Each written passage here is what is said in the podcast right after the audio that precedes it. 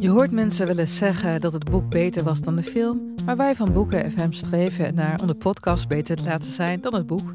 Wij lezen de klassiekers die je nog niet gelezen hebt. We lezen de boeken die je heel graag wil lezen, maar waar je eigenlijk voor schaamt om in het publiek mee gezien te worden.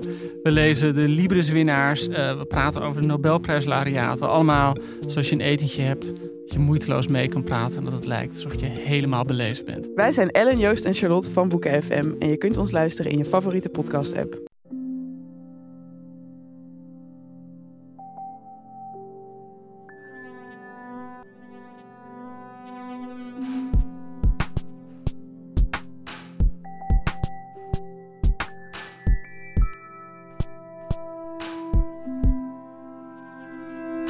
Gegroet, ik ben Pieter van Relaas en je luistert naar deze podcast omdat jij houdt van waargebeurde verhalen.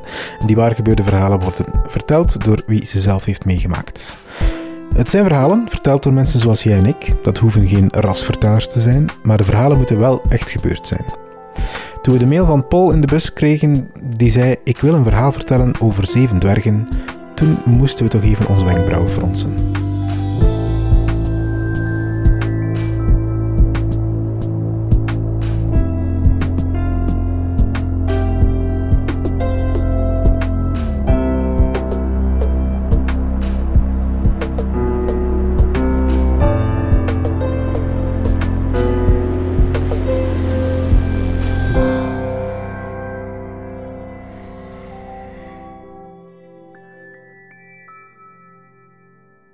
Mijn verhaal gaat over mijn buren. Ik ben van Brugge. Ik woon in de Sint-Hubertuslaan. En naast mij, aan de ene kant, wonen Goedroen en André. En aan de andere kant wonen Jan en Francine. Er zijn drie hoofdrolspelers. Er is eerst en vooral Goedroen. Goedroen is een Duitse dame. Ze heeft haar man leren kennen uh, André leren kennen toen hij zijn legerdienst deed in Duitsland. En ondertussen wonen ze al 50 jaar in Brugge. Goedron is een hele optimistische dame, welgezind, altijd bereid om te helpen. Maar Goedron heeft ook een duister kantje. Goedron kan gevaarlijk zijn. Als het sneeuwt bijvoorbeeld en er wordt op de deur gebeld en je denkt er niet aan, je doet open, dan moet je niet verwonderd zijn dat je een sneeuwbal in je gezicht krijgt. Dan ook wat sneeuw in de gang en dan komt er een bulderende lach. En dan probeert goederen je te knuffelen en dan komt er ook nog wat sneeuw tussen je kleren enzovoort.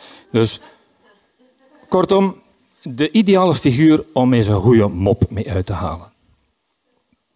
Aan de andere kant woont Jan met zijn vrouw Francine.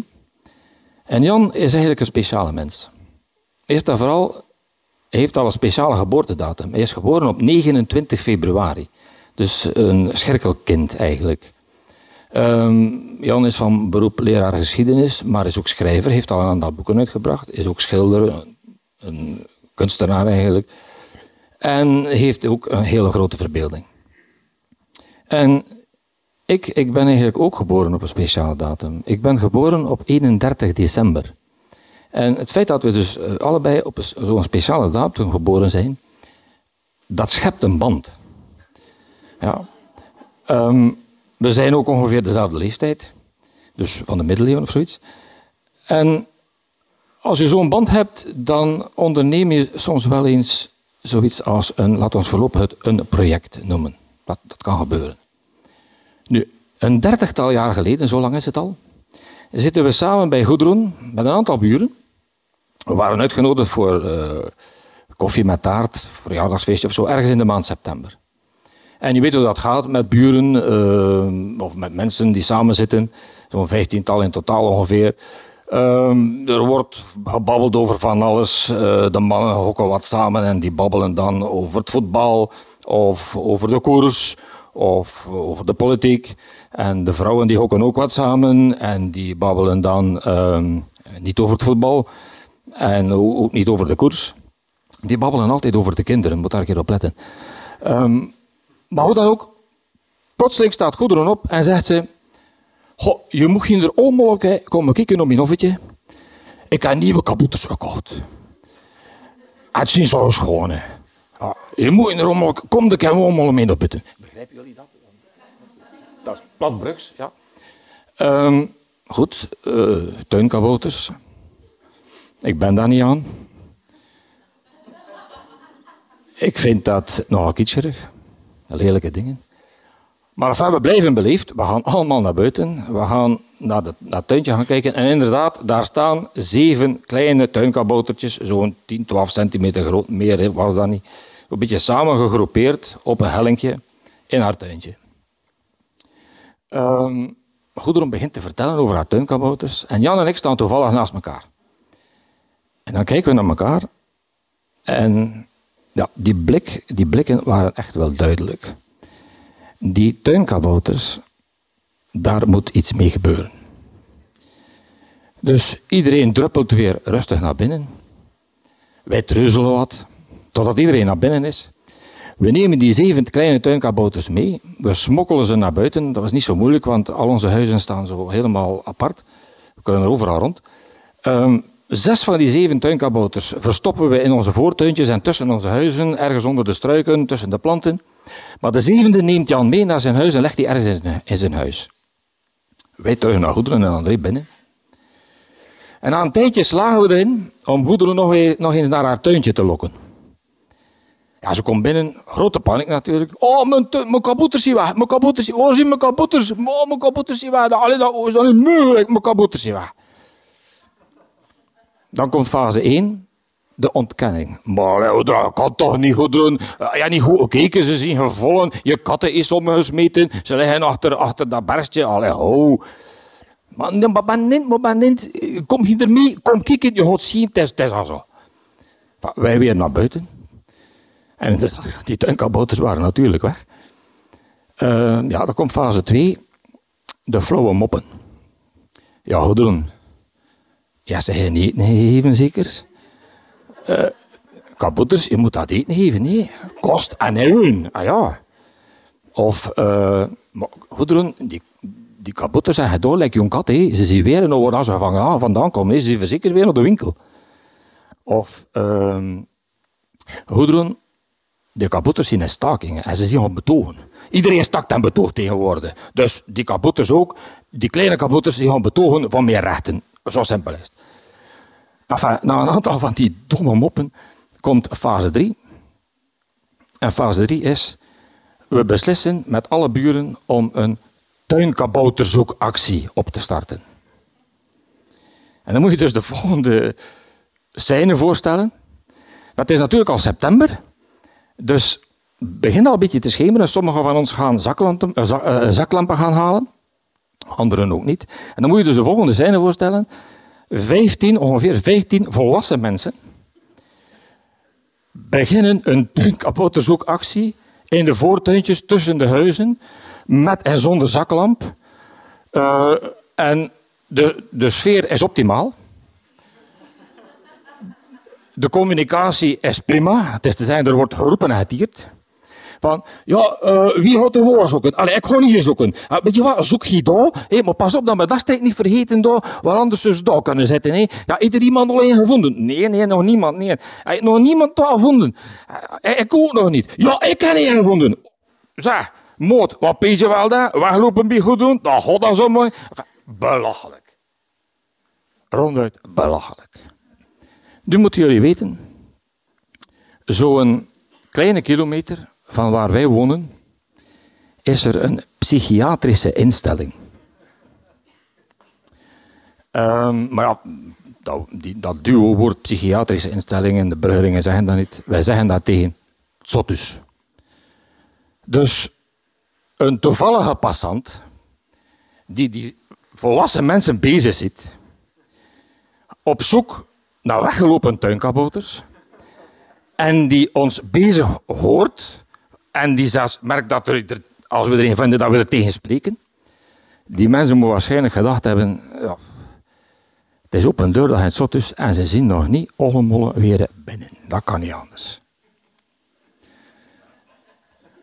Enfin, die zes tuinkabouters worden gevonden, maar die zevende niet natuurlijk. Ja, die zit bij Jan binnen. Um, ik had toen een telefoon met antwoordapparaat. En nu is dat allemaal niet meer nodig, dat is nu voicemail. Maar toen bestond dat nog niet, dus ik had een telefoon met antwoordapparaat.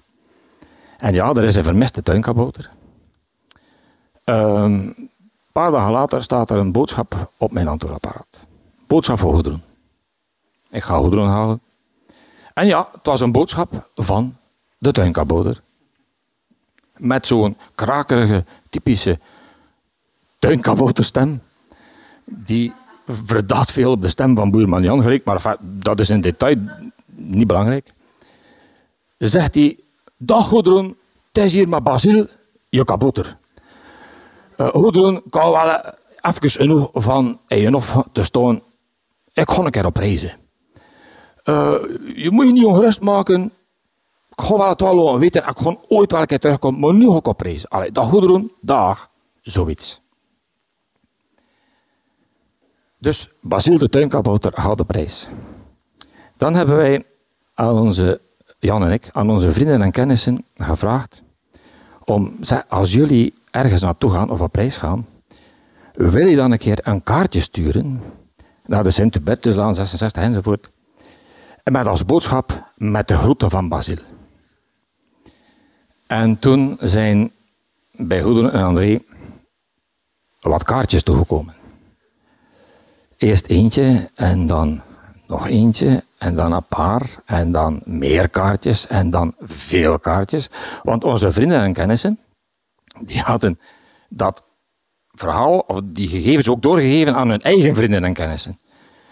En zo, maar dan wel zonder het verhaal, maar met adres en met de groeten van Basil erbij.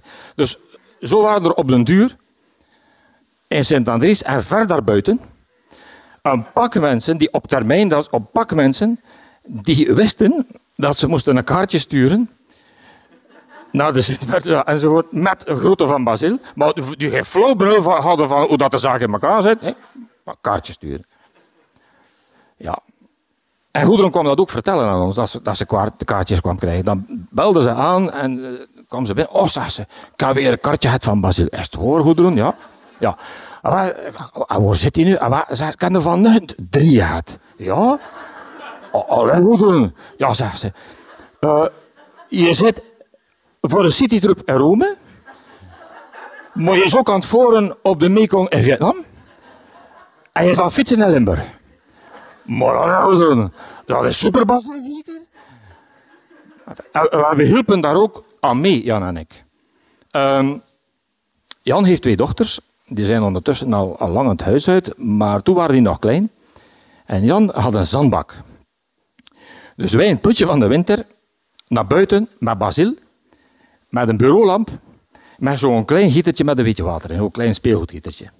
Die basje van die zandbak, basil in dat zand, die bureaulamp daarop, uh, klein beetje water overgieten, foto van maken, laten ontwikkelen in de bus bij Goedron. De dag nadien belt ze aan. Moet je wel weten, zegt ze. Basil zit in de Sahara. En je zegt dat ik weet niet hoe warm is. Het zweet loopt van en klopt zelfs door op de grond. Um, een aantal tijd later belt ze nog een aan.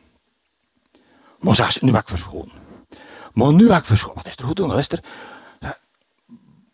Het is Basil. Ja, wat is er met Basil? Basil heeft in het hospital een accident gehad.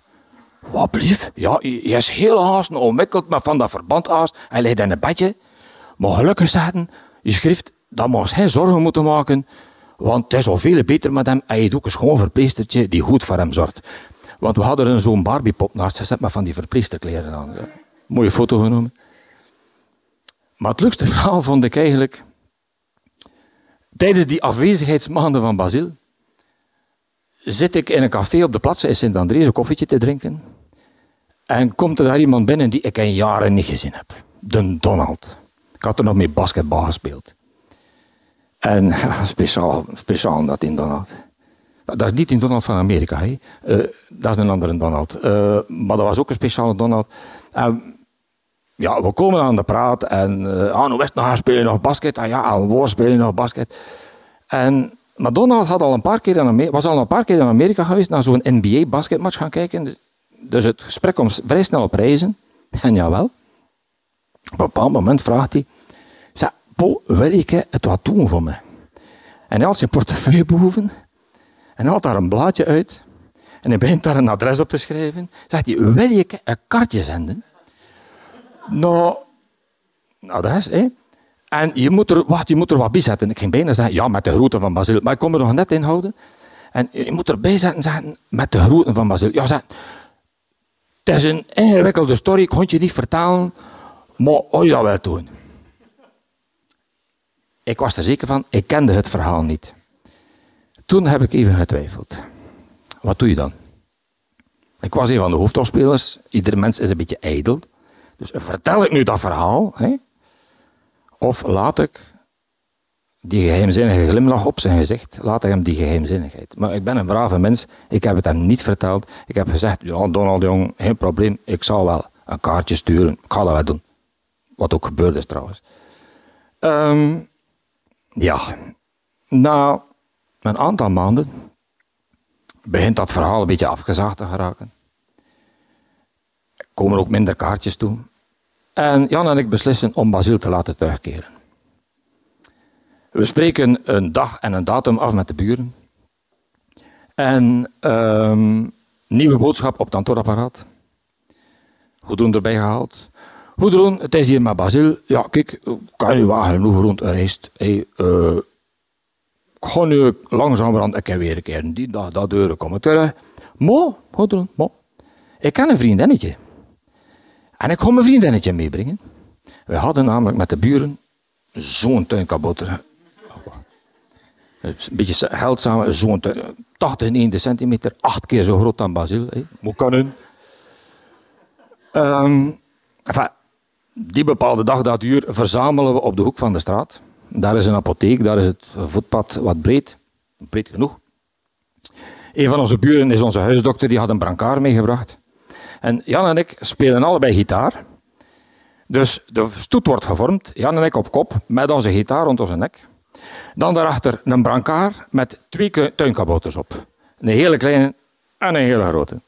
En dan daarachter nog een keer eh, twintig joelende mensen die vooral aan het zingen en aan het joelen waren. En zo die stoet de straat op. Een toevallige passant ziet dus twee overjaarse hippies met de gitaar in nek.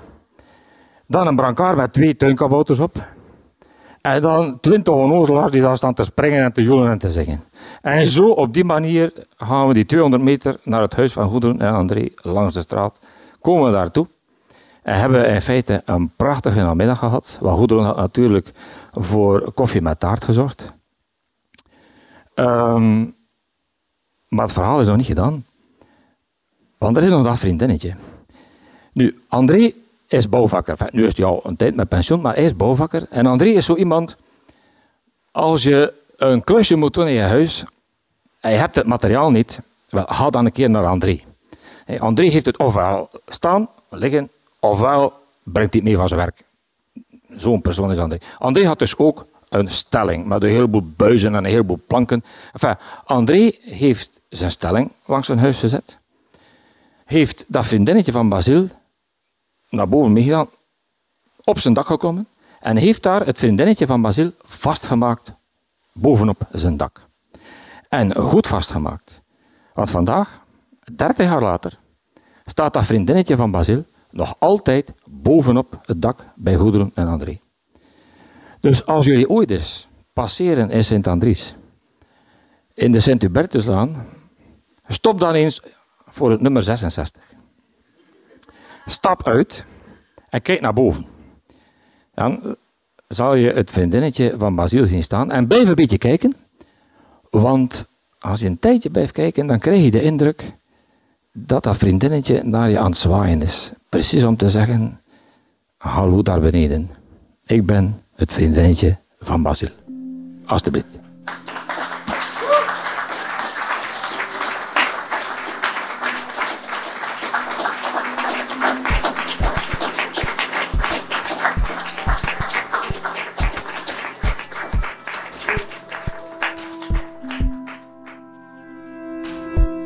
Was het relaas van Paul. Hij vertelde het, het was in december van 2018 in Huset in Gent. En ik ben eens gaan zoeken op Google Street View naar de Sint-Hubertuslaan 66, hij zegt het zelf, hè, in Brugge. En waar Rempel, het klopt, het vriendinnetje van Basiel staat bovenaan op het dak, trots uit te kijken over de straat. We hebben een foto op onze Facebook gezet, je moet maar eens een kijkje gaan nemen. Relaas is er dankzij de afdeling Cultuur van de stad Gent en van de Vlaamse gemeenschap. Onze vrienden zijn Den Hopzak, Huset, Urgent FM, Pulp Deluxe en Chase. Relaas is een prettig gestoorde bende van verhalenliefhebbers. In volgorde van prettig gestoordheid ga ik ze even opsommen. Je mag zelf kiezen oplopend of aflopend. Sarah de Smet, Egwin Gontier, Katlijn de Vries, Stefan Greijaert, Sarah Latré, Timon van de Voorde, Lint Somers, Anneleen Schelstraten, Marleen Michels, Ruby Bernabeu Plaus, Jurgen Strooband, Steve Konaar, Charlotte Huigen, Evita Nocent, Dieter van Huffel, Philippe Cox, Silke Dury en ikzelf ben Pieter Blomme. Als je zelf ook eens een verhaal wil vertellen bij Relaas, vul dan een formuliertje in op onze website en hou er rekening mee dat het wel tot zes maanden kan duren vooraleer je een antwoord krijgt, want we krijgen heel veel van die vragen. En als je een vertelavond wil bijwonen, dan mag je gewoon onze website in de gaten houden of onze Facebookpagina. Wij posten daar onze nieuwe events en daarin zetten we ook duidelijk van kijk, vanaf die dag kan je tickets krijgen. En ik vraag het elke keer opnieuw, dus nu niet toevallig nog eens. Um, en het is ook zo belangrijk dat ik het blijf herhalen. Stuur dit verhaal door naar iemand aan wie je denkt. Iemand aan wie je denkt als je dit verhaal hebt gehoord. Je doet er hem een plezier mee, maar ons ook.